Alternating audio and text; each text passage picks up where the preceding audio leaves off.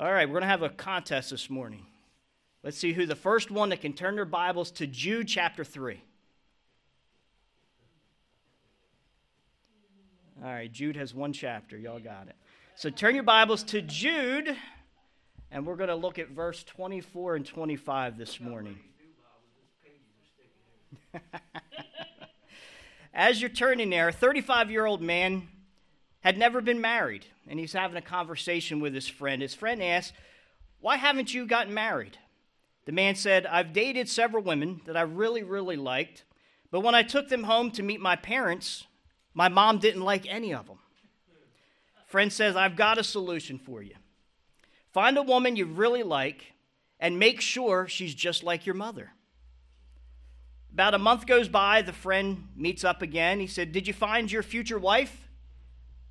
Did your mom like her? The man answered with a huge frown. He said, Yes, she was great and she was just like my mom. He said, And you were right. My mom loved her. Friend said, Well, what's the problem? He says, My dad couldn't stand her. just like his mom, huh? Amen. This morning, I want us to talk about one of the greatest four letter words ever put on paper. And that word is hope. Amen? Hope. Hope is vital to all of our endeavors. No matter what it is that we do, hope is vital to whatever it is. Amen? Every endeavor that we undertake, hope is vital. Hope is probably one of the most beautiful words in the entire world. And with that being said, hopelessness has to be one of the saddest. Let me give you an example. Say you were taking a cruise, and that cruise just happens to be on the most luxurious cruise liner ever built. It had the best food, the best rooms, the best entertainment. It had the best of everything. That is until we consider the destination. The ship's course is to sail out into the middle of the ocean. And once it's there, it will travel in an endless circle. It'll travel in that endless circle until it runs out of fuel, until all the food runs out and all the water runs out. At that point, the captain will then sink that ship. You see, when you're sailing around in an endless circle, in a meaningless circle with no hope, it doesn't matter how good the food was. It doesn't matter how great those rooms were. It doesn't matter how great that entertainment was. Amen? You see, the joy of the present cannot cancel the fact that there is no hope for the future. Amen? We need to understand that. The joys of the present cannot cancel the fact that there is no hope for the future. Now let's consider the opposite side. Say you were in the hospital with excruciating pain. The doctor comes in and he tells you, yes, you're going to be in pain for quite some time. It's going to hurt a lot. You're going to have to stay here in the hospital during that time, away from your home, away from your family but you're going to make a full recovery and be cured. Amen? That hope that the doctor gives you makes all the difference in the world, doesn't it? You see, we can endure some pain, we can endure some suffering and some hardship as long as there's hope. Isn't that true? Long as there's hope, we can endure a lot. Amen?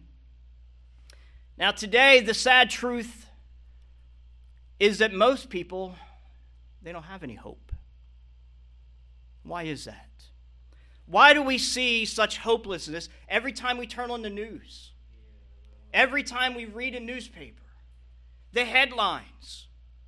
We see a lot of hopelessness in this world, and the question is why?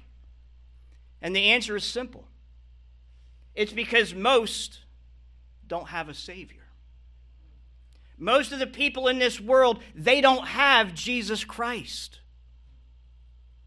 He is our hope. Not just our hope, but our blessed hope. They may have wealth, they may have power, they may have influence, they may have possessions, but they don't have hope apart from Jesus Christ. Plain and simple. They're on that ship, just traveling in a meaningless circle with no hope, walking through life with no direction.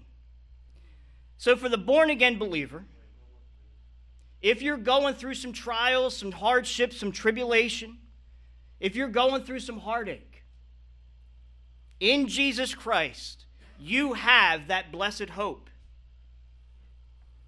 And you're going to be all right. Amen. You're going to be all right. Let's pick up in Jude, skip down to verse 24. Now, to him who is able to keep you from stumbling and to present you faultless before the presence of his glory with exceeding joy, to God our Savior, who alone is wise, be glory and majesty, dominion and power, both now and forever. Amen. These two simple verses at the close of the book of Jude, this is the blessed hope that we have in Jesus Christ. Amen. These two simple verses. Now, if we back up in the prior 23 verses of the book of Jude, we're going to see that God paints a, a, a very, very dark picture around apostasy. Now, what is apostasy? Apostasy is the turning away and the rejection of godly truth.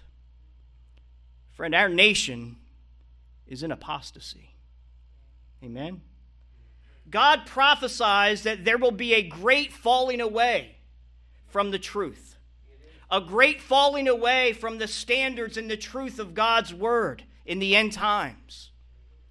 And it doesn't take long for us to just look around and see that that is unfolding before our very eyes today.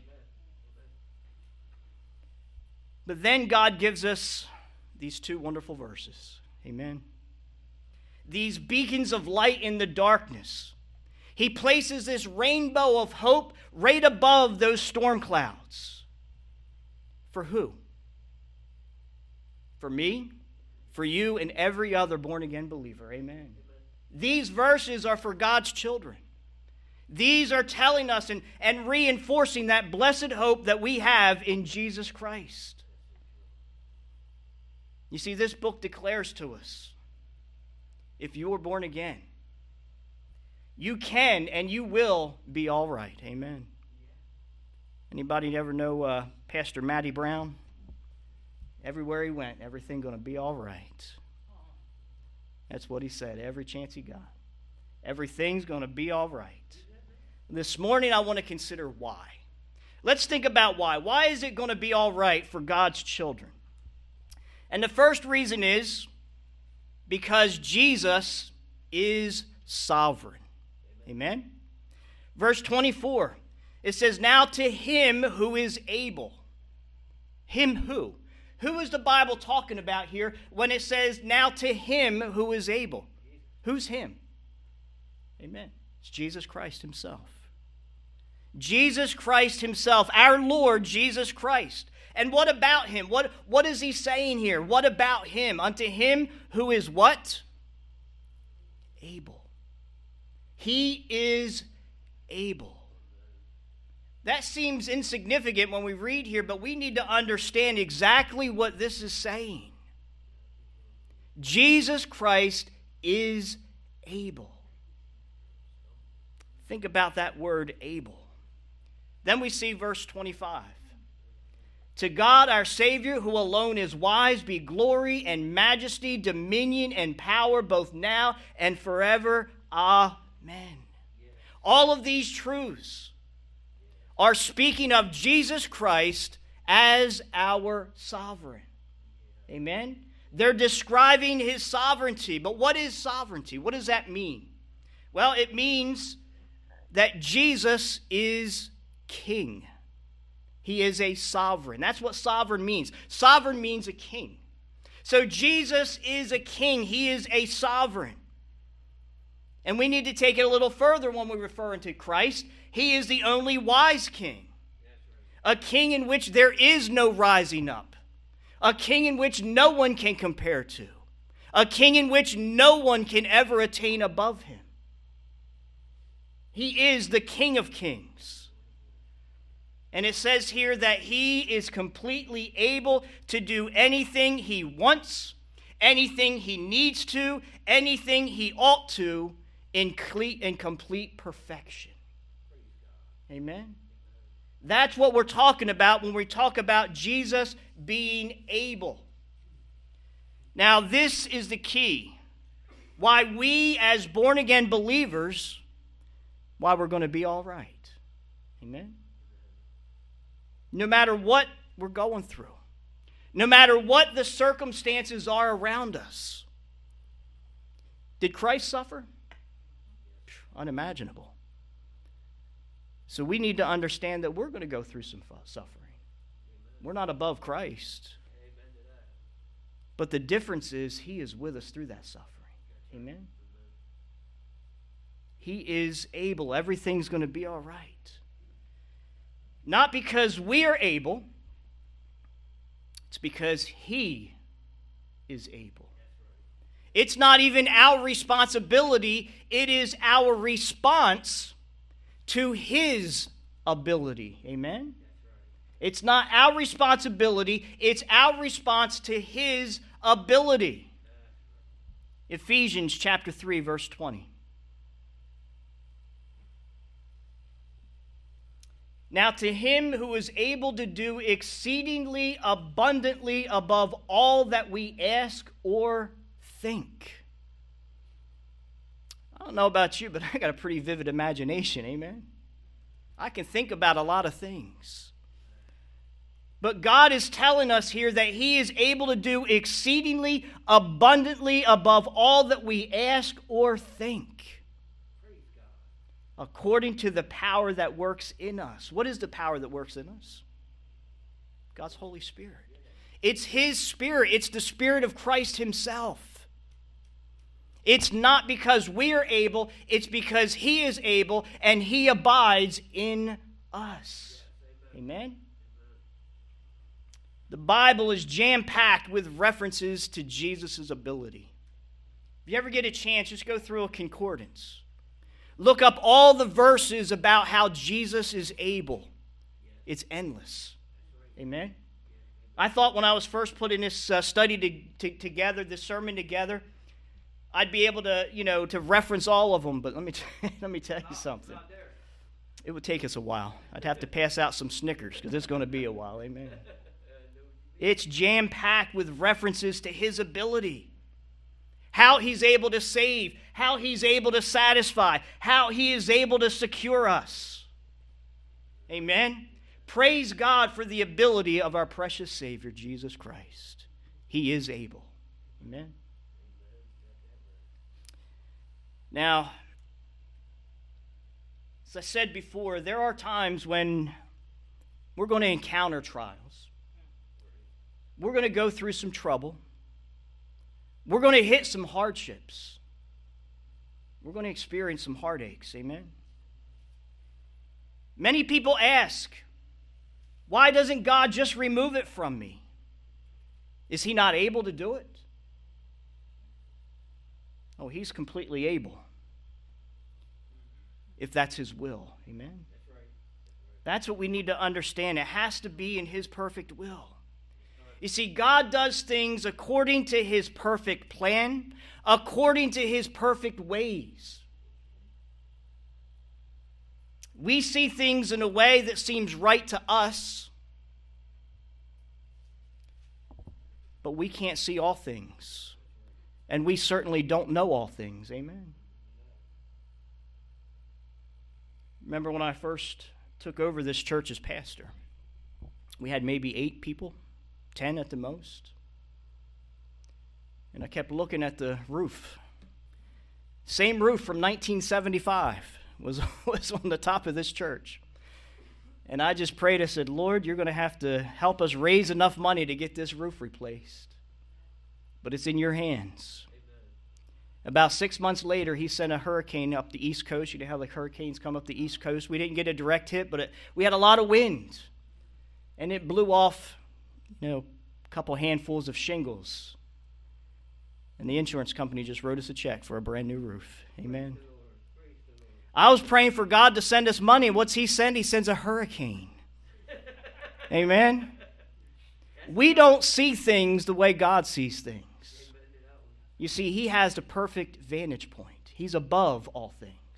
Amen. God can, and He does, see from a perfect perspective. Amen. He knows the future. And he does what is best for us. Proverbs 14:12. There is a way that seems right to a man, but its end is the way of death. We hear a lot of people's opinions today, man. We used to be able to turn on the news and, and be informed, but today all you get is someone's opinion. There is a way that seems right unto a man, but the end is destruction. Amen. Isaiah 55, verses 8 and 9. God says, For my thoughts are not your thoughts, nor are your ways my ways, says the Lord. For as the heavens are higher than the earth, so are my ways higher than your ways, and my thoughts than your thoughts. Amen. We need to understand that God works on a much higher plane than we can even imagine. Amen. Let me give you a little illustration. In the Old Testament, back in the uh, book of Numbers, the children of Israel, they were plagued with fiery serpents, fiery snakes. Now, if I was there, I'd be running away screaming like a little girl because I don't like snakes. Amen. But they were plagued with these fiery snakes. Many of them had been bitten. And they prayed for God to take away the snakes. Please, Lord, take away these fiery serpents. But God didn't. Amen. That was not God's plan. And He kept those snakes there. He didn't remove those snakes like they prayed. What he do? Instead, he tells Moses to make a brass snake and put it upon a, a pole. And everyone that looked upon that pole would be healed and would live. Amen? God chose not to remove the snakes as they prayed and as they asked, but He provided a different solution instead. One that was better for them. One that gave life. You see, if God would have answered their prayers and He would have just simply removed those snakes, those people that had been bitten, what would happen to them? They would have died. You see, God sees on a much higher plane, and God provided salvation for them. He gave them life. And that brass snake upon that pole, as they looked upon that and they were granted life, you see, that was a, that was a foreshadow, that was a picture, a representation of Christ on Calvary's cross. Amen. And many ask, you know, why doesn't God just destroy Satan? Is he able to? Sure, he is. And one day he will. But today, God has chosen not to destroy Satan, but to what? Defeat Satan. Where? On an old rugged cross on Calvary's Hill. Amen. Jesus Christ defeated Satan when he went to Calvary's cross and he overcame and was victorious over death, hell, and the enemy, Satan himself. Amen. You see, Christianity is not a subtraction of problems. Amen? Too many believe that becoming a Christian, that means we get rid of all of our problems. it's not what the Bible says. Amen? Being a Christian is not the subtraction of problems, it's the addition of God's almighty power to meet those problems. Amen? Christianity is not a subtraction problem, it's an addition problem. God has a purpose for every single one of us. He has a purpose for you. He has a plan already laid out for you and your life. Plain and simple. And God will make a way for you and for me on that path. Amen. You see, it's up to us to pray and ask God to reveal that path to us. You see, when God first called me to preach, I didn't want to see that path. I ran from God for a year. I said, Lord, you, you made a mistake. I was shy. I was an introvert. You don't want me to, there's no way you want me to speak in front of people. But I'll tell you something, that was the most miserable year of my life. Running from God's purpose for His plan for me. Last week, we talked about Augustine. Listen to what Augustine said. He said, God is an infinite circle whose center is everywhere and whose circumference is nowhere. What is he saying there? Simply put, he's saying that there is never a place where God is not. Amen. God is everywhere. He's omniscient, He's omnipresent, He's omnipotent. Amen? There is no place where God isn't, plain and simple. No matter what you're going through, God is in the midst of that problem. Amen. No matter the circumstances, no matter how dark it looks, God is in the midst of that problem with you. We need to understand that that that trial, that tribulation, that hardship did not take God by surprise. It may have taken us by surprise. We may not have seen it coming, but it did not take God by surprise. He allowed it for a reason. But He's also right there in it with you. Amen. Psalm 147. starting at verse 3. He heals the brokenhearted, and he binds up their wounds. He counts the number of the stars, he calls them all by name. Great is our Lord and mighty in power. His understanding is infinite.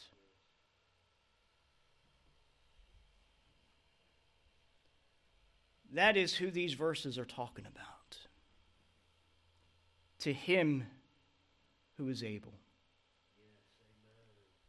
The one who is mighty in power, whose understanding is infinite. When we're going through those hardships, we have to understand that He has a plan, a purpose for them. He's helping to mold us, He's helping to strengthen us in some way. Somehow.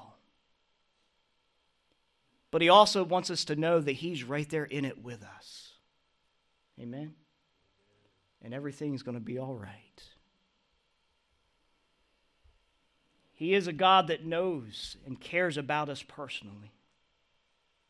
He's going to provide. He will provide a way. He is that mighty sovereign that loves us dearly. He's the one who gave his life in exchange for ours. Something that we just, you truly think about, it's uncomprehendable. But we just need to understand that He is in complete control and everything is going to be all right. Not because of what we've done, but simply because of who He is. Amen.